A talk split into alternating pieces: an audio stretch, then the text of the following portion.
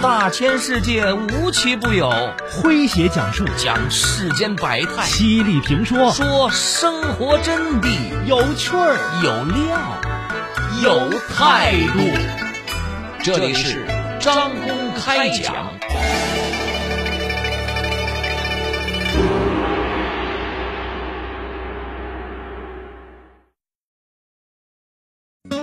都说忠孝两难全，但曾任我国驻厄瓜多尔、古巴、阿根廷等国大使的徐一聪用了一个方法，弥补了这方面的缺憾。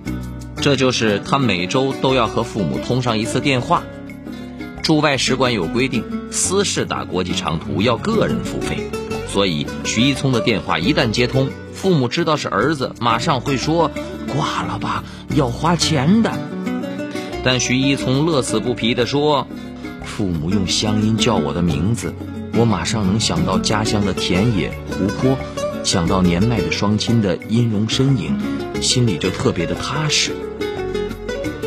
徐一聪有四个妹妹，两个弟弟，他们和父母一起生活在江苏淮安。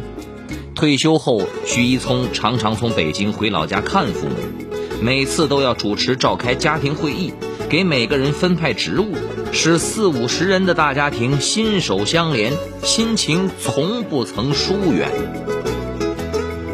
来听今天张公为各位讲述大使的家庭会议，作者汉文。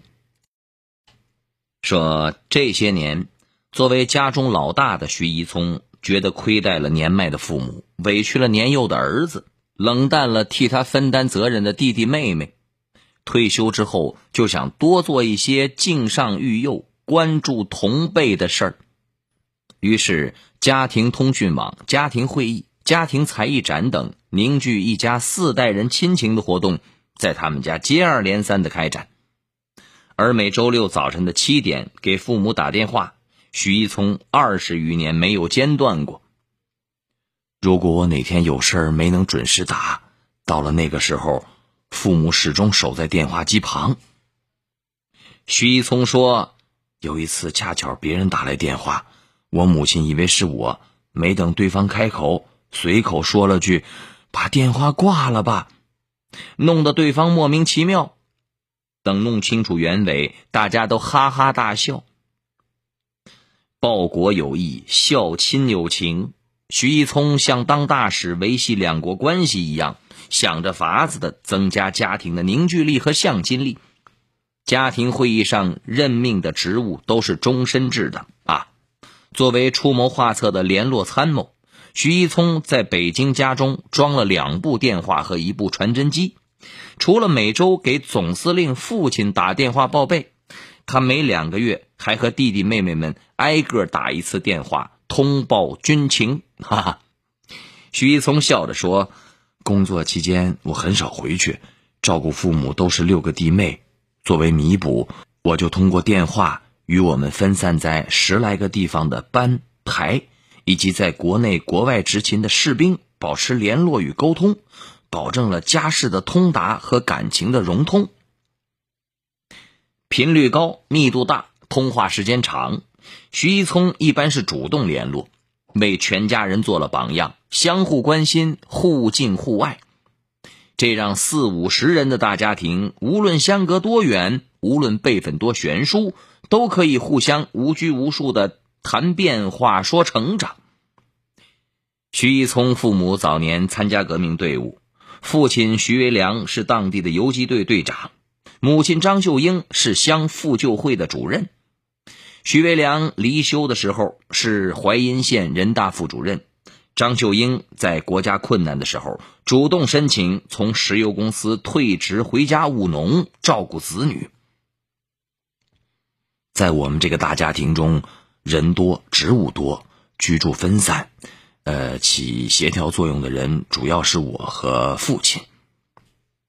徐一聪说，父母一辈子正直清廉，艰苦朴素又相濡以沫，乐观向前，这对我是无形的榜样，无声的命令，我自己和我的下一代身上都明显的有他们的烙印。六十五岁那年，徐一聪回老家参加母校淮阴中学百年校庆，正赶上他的生日。那天他谢绝了其他的活动安排，和父母在一家门面不大的小餐馆里过完了自己的生日。徐一聪说，在职的时候我经常给部下组织生日活动，自己从没像样的庆祝过生日，但弟弟妹妹告诉我，父母每年都在家乡以不同的方式啊为我庆祝生日，能在父母身边过一次生日，感受呵护一下家庭的温暖，也感谢父母的教育和培养，这辈子都难以忘怀。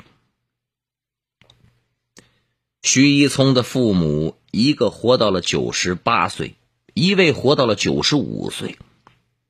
父母走后，徐一聪和弟弟妹妹们商量，把父母住过的房子改成纪念馆，陈列家庭的资料用品，让天南地北的后代想念老人的时候有个思念的地方。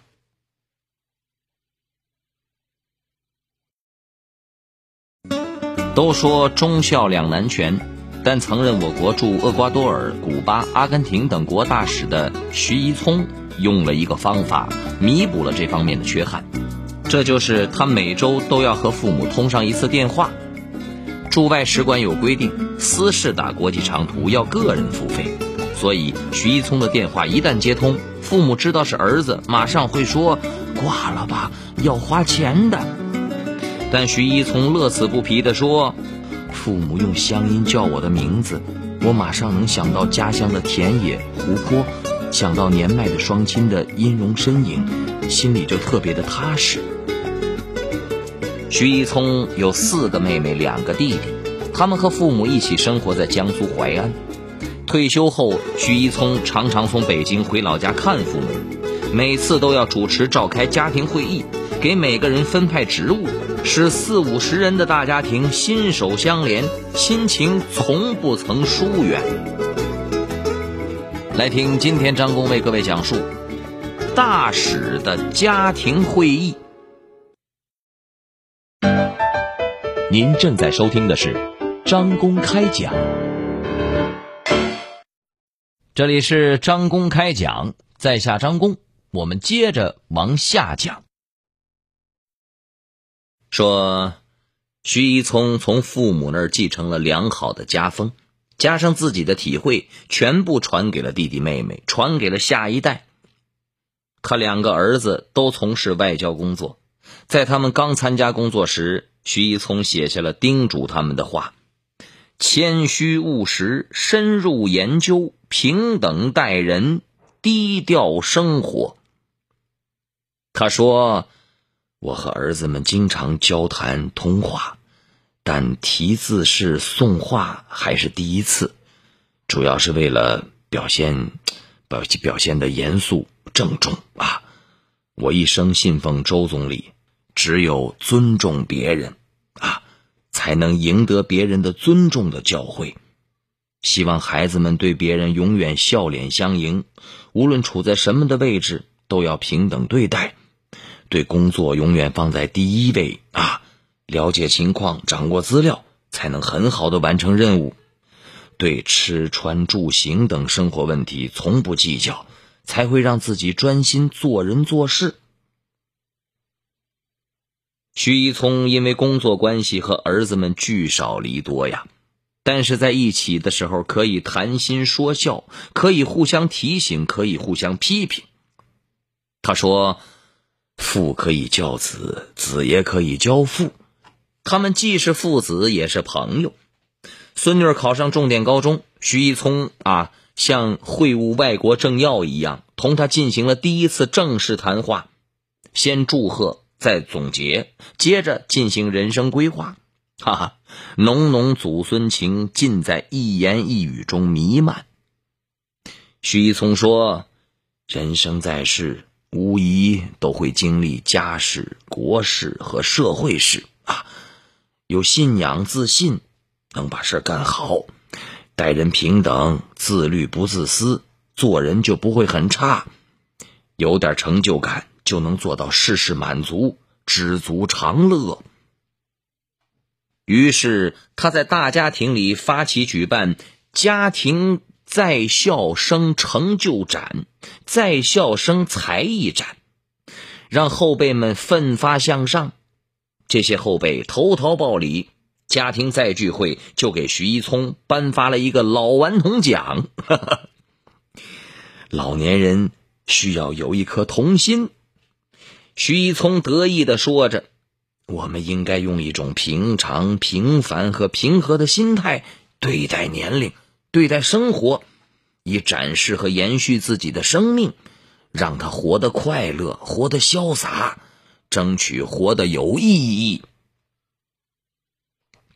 徐一聪的老伴徐丽丽啊，是他在北京外国语学院的同学，也在外交部工作。为了徐一聪，徐丽丽放弃了自己的专业，跟随徐一聪驻外奔波，不仅是妻子的伴侣，更是助手啊。在阿根廷参加一次外事活动的时候，徐丽丽不慎摔伤，后来在看病途中又几次摔倒，导致长期卧床。吃饭、穿衣、搞卫生等原本徐丽丽承担的家务事，徐一聪一股脑的都接了过来。老伴需要坐轮椅出行，徐一聪就推着他购物、旅游，陪他散心。不管在哪里，人们看着徐丽丽的笑脸，无不向推着轮椅的徐一聪伸出大拇指啊。有一年，他俩到海南三亚去休养，徐丽丽突然呼吸困难，随即入院救治。为了让妻子得到更好的医治，徐一聪与航空公司联系，自费租了一架医疗救助商务机，把妻子顺利地送回到了北京进行治疗。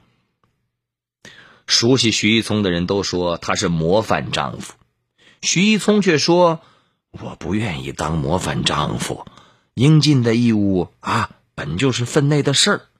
如果有能力的情况下，连自己的老婆都不去照顾和帮助，那还算是丈夫吗？还算是男子汉吗？如今老伴走了，徐一聪一个人生活不觉得寂寞，是因为他有许多的老朋友，也有自己的微信公众号老徐札记，记录所见所闻所感所思，回忆往日亲情。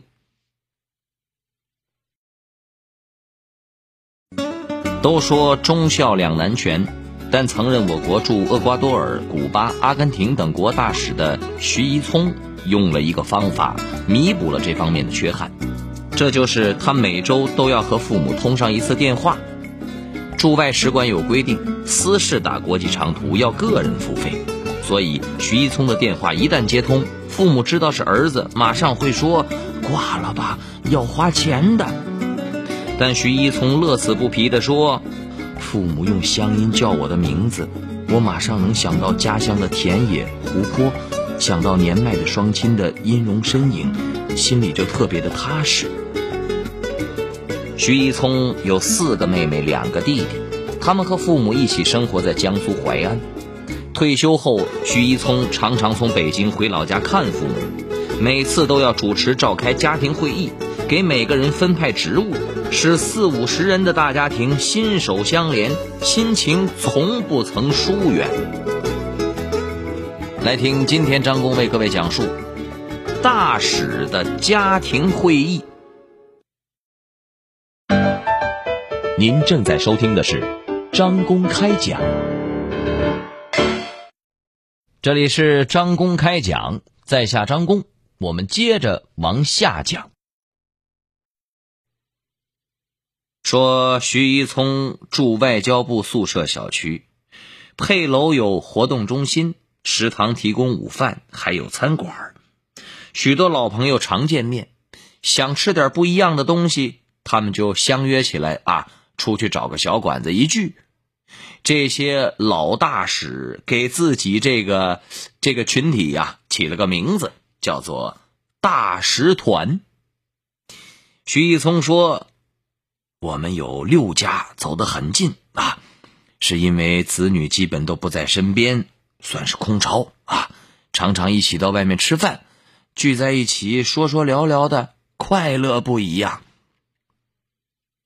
除去聚会聊天，大使团成员之间还互相帮助，有人外出时间比较长，住在附近的成员就会自动代理他的家务和杂事啊，帮着收个快递呀、交个水电费什么的。相互之间还会开玩笑说啊，大使降级当上了代办了。聚会一开始采用的是轮流坐庄啊，三个月一次，后来啊改制实行了 A A 制，每个月一回。徐一聪说，都是外交部的一些老头，有好几个还都是部级领导呢，大家也很高兴聚在一块儿。碰到重大的这个节日啊，像什么国庆、元旦，大家把酒言欢，一起回忆峥嵘岁月啊，谈家国往事。徐一聪二十岁那年考入了北京外国语学院的西班牙语系，还没毕业就被调入了急需西语翻译的外交部，去设在了北京的呃古巴驻华使馆做中文秘书。三十五年后，五十五岁的徐一聪出任中国驻古巴大使。徐一聪一上任，古巴领导人卡斯特罗就请他详细介绍中国情况。两人谈话最短的有十四个小时，最长的一次谈了九个钟头。徐一聪说，我和卡斯特罗相差十二岁，经过十多次的交谈，我们慢慢建立起了友谊。在我的眼中啊，他不仅是著名的政治家，更是一位可亲可敬的老大哥。卡斯特罗提各种各样的问题，徐一聪一一的回答。我离任了十多年以后，他还派人来问起我，所以我觉得他有情有义。古巴当时有十五个省，徐一聪都去过，记着各省书记省长的名字。古巴全部有一百五十九个市，他也走过一百四十二个，去了解古巴，介绍中国。徐一聪离任时，古巴外交部、古中友协、古巴对外友协三家单位申请为徐一聪授勋友谊勋章，这是古巴政府授予外国使节和友好人士的最高荣誉。徐一聪先后在中国驻墨西哥使馆工作，以新华社记者名义去巴拿马采访，驻厄瓜多尔、阿根廷大使，走过大部分的拉美国家。因为常年驻外，思乡时写家书寄信，他收集了两百多个国家和地区的邮票，以及各种珍贵的外交风。后来，徐一聪将包括古巴领导人等赠送的各国艺术品、一百五十多个国家的钱币，共计约三万件个人藏品，捐给了淮安市淮阴区档案馆。这比放在家里有更大的社会价值。徐一聪说，于半个世纪的收藏，也许是另一种方式的游子归故乡吧。好朋友们，以上就是今天的张公开讲，为您讲述的是大使的家庭会议。在下张公，感谢您的锁定和收听，明天同一时间，张公将继续为您讲述。明儿见。记录大千世界，刻画众生百相，演绎世间故事，诠释冷暖人生，品百家情，道天下事。这里是张公开讲，咱明儿个接着讲。中国韵，中国韵。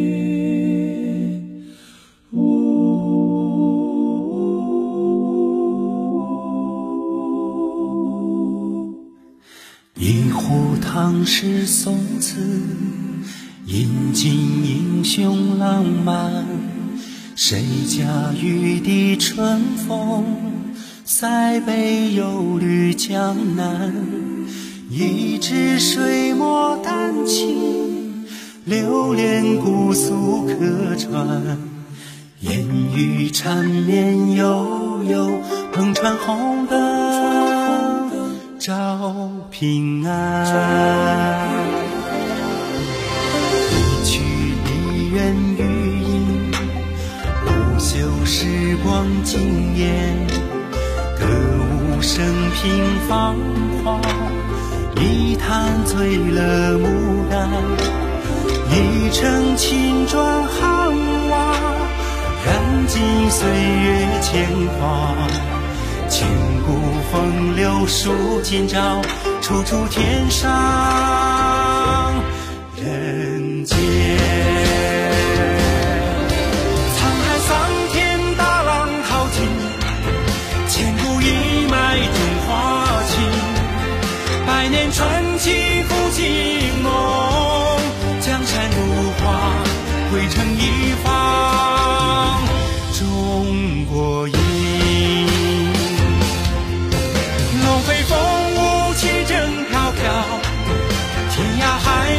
赤子心，满目朝阳复兴路，江山如画汇成一方中国印。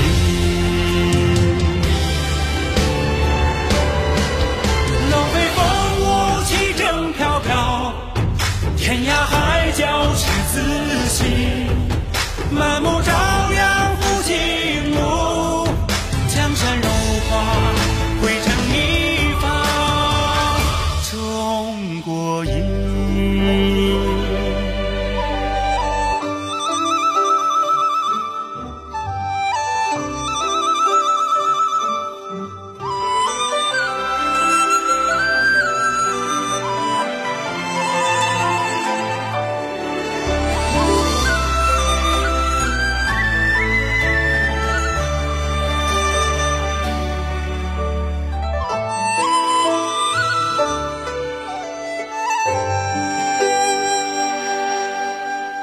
一壶唐诗宋词，饮尽英雄浪漫。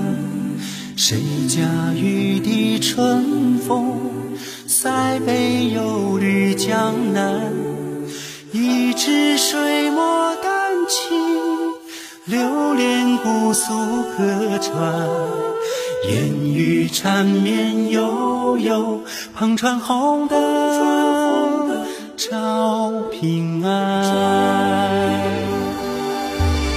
一曲梨园余音，不朽时光惊艳。歌舞升平芳华，一坛醉了牡丹。一城青砖汉瓦，燃尽岁月铅华。千古风流数今朝，处处天上人间。